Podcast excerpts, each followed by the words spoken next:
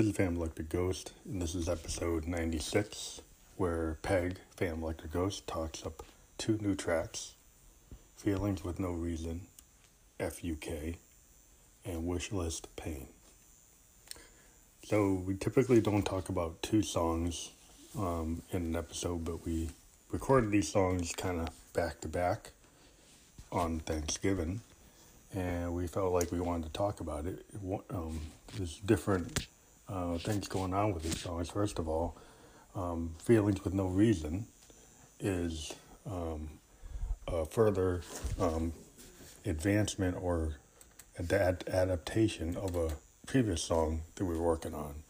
So there was a song we were working on that um, we really liked it, but we found um, that a lot of times when we're writing songs, um, we'll we'll work up a song and we kind of do long extended jams. Some of our songs go out like seven, eight minutes, and we had a song called "No Restitution Without Consent." It's about six minutes and forty-one seconds. we found that the groove really um, occurred about three and a half minutes into the song. That the last three minutes of the song is really the song. So we took those last three minutes and basically called a new song called Feelings with No Reason, FUK. This is a Stephanie Ann Windhover song, and it's, you know, kind of a, a, a, a backlash song, a song where we're talking about what happens when you have a breakup um, in a relationship uh, where you were feeling uh, for someone and you're still kind of reeling from the idea. We started this kind of concept with if love has no ceiling, why is my heart on the floor? Which is the opening track of Dark Ghost, which is going to come out in the next uh, couple months, probably in the beginning of 2019.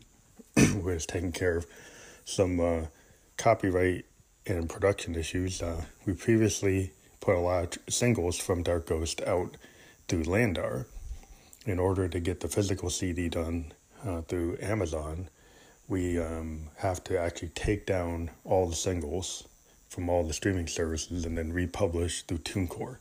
That process takes a little bit, uh, so we're in the process of doing that, and we're probably to release Dark Ghost in multiple volumes. And the original track list is is somewhat there. It's to be, um, you know, kept as part of the whole concept of the multiple volumes but we're going to take some of the more recent songs with a, a scattering of the original uh, core songs of the album. But when it gets back to the whole idea of like, um, if uh, love has no ceiling, why is my heart on the floor? This concept, this song takes the idea that you're reeling from um, a relationship that fell apart, and um, you know, and you're talking about, you know, there is a ceiling uh, to that love, and you're still if there's a ceiling to that love, then why are you still reeling from it? Which is a new theme. Well, not a new theme, a theme we've been continuing since um, that Dark Ghost track. So we're feeling that this song is going to probably end up on Dark Ghost Volume 1. And um, along with some of the other new songs we've done that are in the same vein.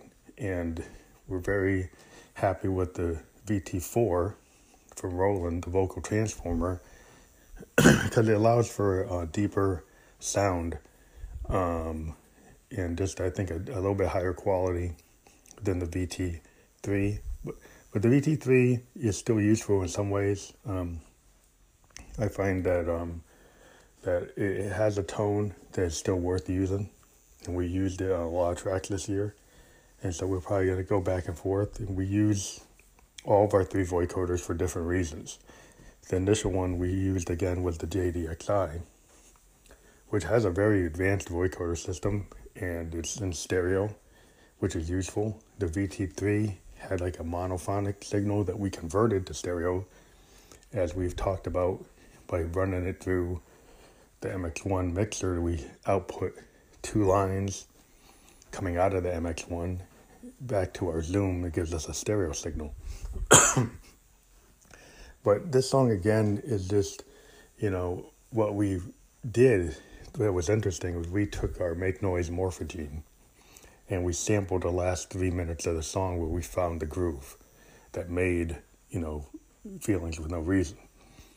Then we uh, brought that excuse me brought that into the um, Zoom um, R24 as a brand new tracks. Uh, kind of changed the EQ on it, and then we um, added um, additional vocals um, with the Phantom. So we brought the Phantom in to kind of sing a second part on top of uh, the song. And really, there's nothing else but the Morphagene, uh, the remixing, and then the Phantom vocal using the VT4. And we like the, we've done Phantom vocal before with the JDXI in the format on the JDXI, and it works pretty good in the base setting um, of the JDXI. We just use the pitch control in the format um, and some of the um, probably the harmony uh, capability on the VT4. And the VT4 signal path is really interesting. Uh, it has a lot of different choices. I think I've talked before where you have a lot of variations on, on the reverb, on the there's a noise filter control system. There's uh, the sensitivity is really um, we found that there, we have to play with that a lot. Um, it is a little bit more sensitive than the VTO three, Um, so you have to be careful. And I guess that's why there's a noise uh, filter circuit now where you can control that. It would really be cool if there's actually, you know, a level indication on the noise filter, unless I'm not getting it. But um, it would be better if there were more level controls on on the machine, and I would appreciate it if it was actually bigger um, I know people like making things small, and it is useful if you go on into a show because part of what we want to do with this equipment going forward is a combination of the VT4, you know, Arturia 6U um, for its Eurorack capability and the make noise more. Um, no, the um, Teenage Engineering uh, OPZ gives you a really small footprint when you want to do a show, similar to a, a DJ with the CDJ uh, we're also thinking about the um, Roland AX-Edge, which is our kind of dream guitar. Um, but as I said before, because we're heavily into recording and doing collaborations, we're very interested in the new Tascam 24, which is a full, was an analog hybrid um, mixer recording console. It's an analog mixer with digital recording capability and uh, it's very extensive, has a lot of uh, inputs and a lot of outputs. It's got Bluetooth capability. It uh, we're very interested in seeing if it gives us a wider, fatter sound. Because it's analog, we're assuming that compared to our Zoom R24, it's going to give us that increase in quality. We saw a big increase in quality in our music from the R16 to the R24. It just has a, a wider sound, uh, a more um, clear sound on the vocals and the drums and everything. This seems to be a better sound recording circuitry. Um, we're thinking that the R24, I mean, the, the no, the Model 24 from Tascam, because of its analog capability, will have a similar effect to our music. It will give us that fatness because we use analog synths such as uh, the Moog uh, Mother 32 and the um, Arturia uh, Mini Brute 2S and also the Moog DFAM, we feel that those uh, the sound processing, if we can keep it analog in the initial mixing, and then when the recording goes to a WAV file, we can maintain a lot of the headroom that we want. Uh, and we've talked about the compression on some of the DAWs that we don't like. Um, that we found that, it, that we don't like what it does to the signal. Maybe we're not experts at it, but we find that if you use analog mixers with analog that this sounds better um, to me. That's a personal opinion, but um, yeah. So getting back to the feelings with no reason, uh, people can kind of figure out who we're aiming this at. We've been very upset over the last year of the the situation that happened with our, um, you know, the whole issue when you um, work with other people. Sometimes they have different uh, agendas and different things they want to do. But when you work on a project, you put your heart and soul into it, and somebody just totally walks away. And then, you know, to me, it's not fair. Uh, it's it's somewhat frustrating, and uh, we find that the the person was just, uh, you know, not upfront, um, and felt like we were we were used to a certain extent. And you know, when people feel like they're used, it's not a good feeling, because we just this thing about this: if somebody praises you in a in a way that you didn't ask for a lot of praise, and they continually praise you, and then suddenly you um, criticize them a little bit, and then they totally just walk away. You're wondering if that praise is actually was nothing but a game, nothing but a way to manipulate you to, uh, you know, get you to do something. And then if you if you really loved the music that somebody was doing, and you had a disagreement or you had a, a little argument, um, like a little you know, twit, like a tiff, like something just like you had a little problem. You know, like when you have a relationship, sometimes you get mad. I got mad at my best friend one time. Like we, we didn't talk for a couple months, you know, and then we, we got back together. Like if you have a best friend, you, if you, you do that, you you find out what's wrong. You find out you ask them what's wrong, you know. But some situations, people aren't at the level to be able to do that, and that's very frustrating, especially when there's art involved and you got a piece of work and you felt like you did a lot of work on it and it just went nowhere.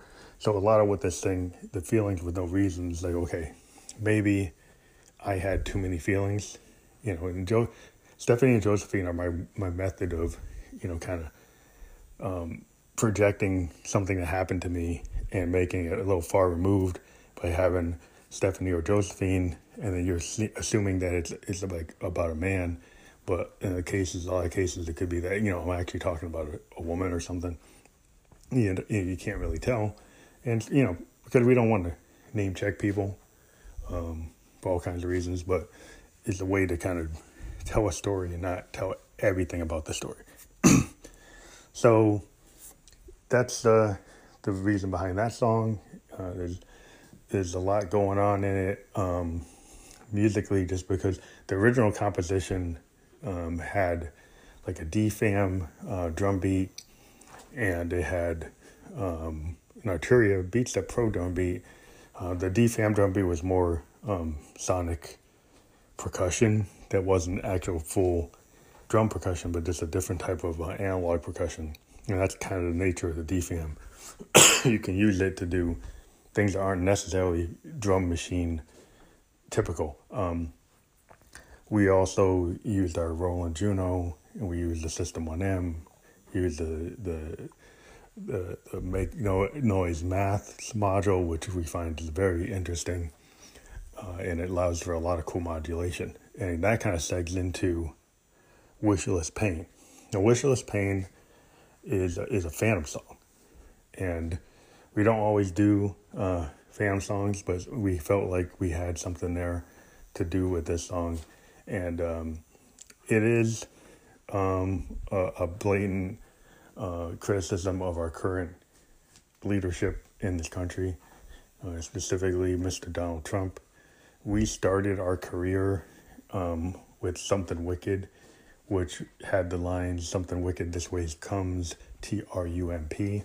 So we're no stranger to criticizing this president. We felt uh, back when we did Something Wicked that there was going to be um, a lot of pain, a lot of things happened because of uh, his uh, ineptitude and racism and intolerance and just general stupidity. Uh, so we wish list pain is just a continuation of our our our, our, our disagreements or our criticism of this president. We felt that he's not well read. He doesn't seem to understand American history. He doesn't seem to understand his role as president. He's a divider, not a uniter. He he goes for the cheap shot, and the fan basically is is has a wish list, hoping that he he kind of feels the pain that he's actually invoking on a lot of people. That it's that we feel that the pain we're talking about is like the pain in his brain of trying to actually think when he's not a thinker, when he's trying to actually understand things, when he's not very well read and well put together. And you can kind of, you'd be hard pressed to say that he is a well read, articulate person when you read his tweets and you listen to him talk. He seems to talk at the level of under, like, like, like pre high school. As you could say in some cases, like kindergarten. Um, so it seems to have had a massive uh, loss in capability, you know, and so this has been documented in the press, and you can either agree with it because you're a total Trumper and be very upset at me, um, but at the end of the day, um, you know, he hasn't even visited the troops. If he's such such a pro military person, he he stays in his gilded uh, cage and he doesn't visit the troops, but he uses them for political purposes. And Madison and the founders and de Tocqueville in, in our history warned against demagogues. And I think we've got one of the worst examples of what the founders feared in office now because of people who don't think or people who are reactionary and don't feel um, that they were represented. So you've got the politics of resentment politics of being scared of the other. The world is a wide place, it's a universal place. There's a lot going on. And to, to shut yourself off, to be kind of like um, what happened after the Great Depression, uh, you had a lot of people didn't want to be involved in World War II, didn't want to be globalist, didn't think with the wide vision of FDR. Um, but it was the FDR thinking that got us out of it and got us to win against the Axis um, instead of being part of it. And so this this song is a real challenge to the current structure. Uh, we use the VT4 um, to do the phantom voice, which we used to do with the JDXI. Uh, we've done it with the VT3, but we found that the JDXI uh, phantom voice we liked a lot because we there were some things about the format and the bass uh, tone, and specifically in the JDXI, there's a bass capability on the vocoder that when you use the format, um, it, it's really uh, we like it. We've used it. Uh, most of the early Phantom songs were done with the JDXI in the bass tone mode. Um, we now have tried the VT3 in in a lower pitch mode the bass tone node we didn't really like as much. Uh, we've used uh, now the VT4 with the pitch and the format control with the actual um, harmony. Which the harmony we find we use a lot. It, it kind of builds up a, a, a, good sound, and um, it's just been a really good tool. And the portability of it is interesting, and the signal path is very clean. Um, we've talked about the mic sensitivity. We've played with that. Um, we're looking. We have a studio electronics mic which we like a lot, but we're looking at some other mic systems to increase our capability. As we said previously in this segment, we believe the Model 24 from Tascam is an awesome mixing console for the kind of thing we like to do with hardware workflow. Um, having sliders and faders and dials knob per function is what we like. Um, we feel that we're kind of hands on. We don't like diving into a computer. We like the the touch and feel of a real slider and a real knob. So we're we're the kind of people that would, you know, want a Moog One or a Prophet uh, or a System Eight to you know take advantage of that knob per function, and and just kind of going back into um, value in synthesizers today. If you look at the System Eight the System 8 from Roland, uh, which is their behavioral modeling synth, it's a plug out synth, has amazing amount of capability. Now the build quality from some people would say, well, it's not as hefty as a Prophet 12 or an XL or a Moog 1, but its subtractive synthesis a workflow is one of the best in the industry. Uh, the ability for it to become a, you know, a JX uh, 3P to become a uh, Jupiter 8, a 106, you know, to actually um, become an SH 101. It just has amazing capabilities, and for $1,400, it's hard pressed um, not to like this scent. This scent is probably it's a desert island scent. It has a lot of capability. Um, a lot of people wanted a Jupiter 8 to come back in full form. I w- would rather see a Jupiter 16. I would like um, Roland to actually build a, a Jupiter, um, not like the Jupiter 80, but actually make a Jupiter that has the same look as the original Jupiter and make a 16 voice. And just, you know, keep the same motif, kind of like what Moog did with the grandmother. I mean, they kind of made a retro looking synth, but it's modern. I think Roland would have a lot of fans um, if they actually brought back a Jupiter and made it 16 voice and kept the same workflow, same look, um, and gave it the heft of the original Jupiter just to give it that kind of um, solid body um, with aluminum like uh, sidebars. That would be my, my, my hope. But, you know, this, this um, kind of uh, conversation just talks about, you know, the synthesizer today. Um, there's a lot of cool choices to have not per function analog and digital synths where you can be hands on and write and play uh, and record right at the synth.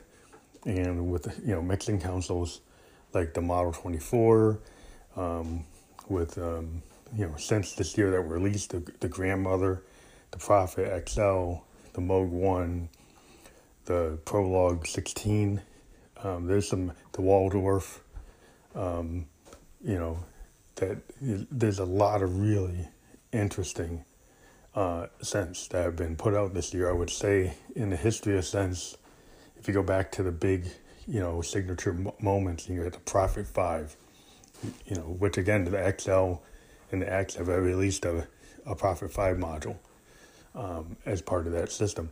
Um, the Jupiter Eight, um, the DX7, uh, the Moog Model D, the Memory Moog, the Poly Moog. I mean, there's certain kind of watershed moments in synthesis. Um, and it's interesting. This year we've got some very amazing, some incredible instruments being put out, uh, and it even it includes like the TH Engineering OPZ, which is a massive revelation for those who've been kind of forced to, um, as electronic musicians, consider being DJs. Um, it, you know, a, a, musician wants to play and wants to be able to have a, a, a way to, you know, do a performance with all the aspects of being a, a musician. If you're a keyboardist, you want to have that keyboard. Now, there are a lot of people that are using the MIDI controllers, and there's nothing wrong with using a MIDI controller with a soft synth. But there's nothing like using a real analog synth or a non-function synth like a Prophet or a Moog.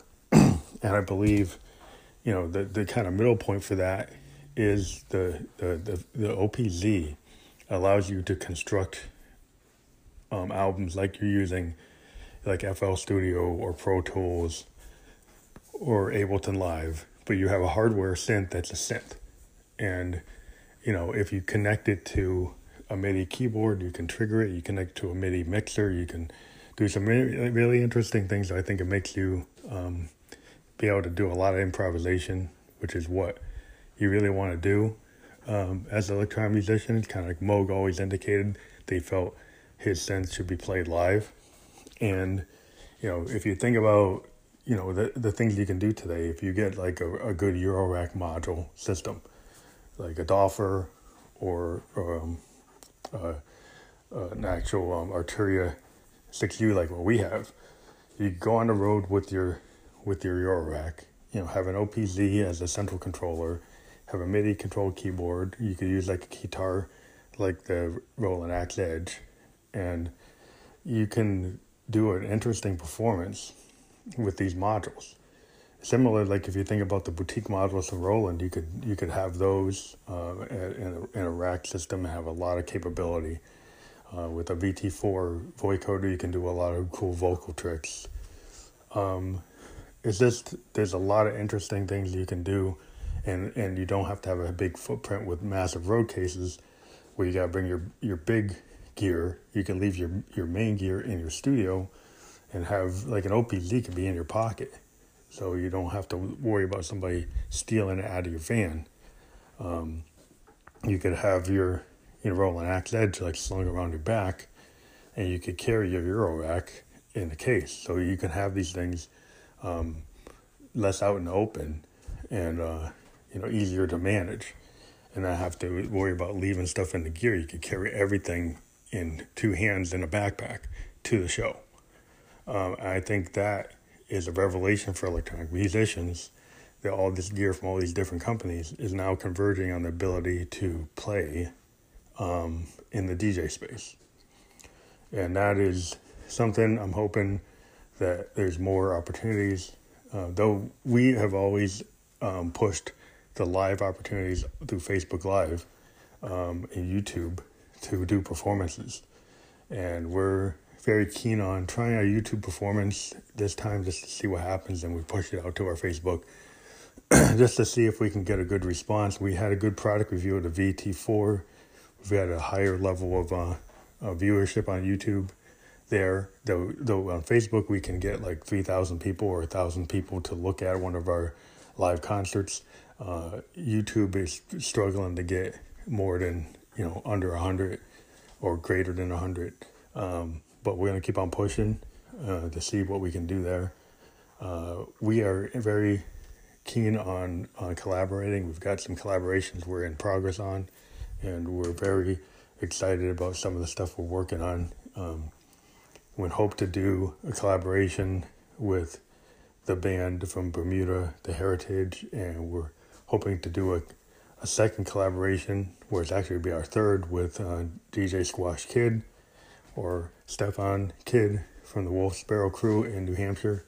So shout out to the Wolf Sparrow crew and uh, shout out to, to, to the Heritage. We're to follow up with them again and see if they've got um, our, our stems so we can work on something. And we'll be talking to you all later. Thank you.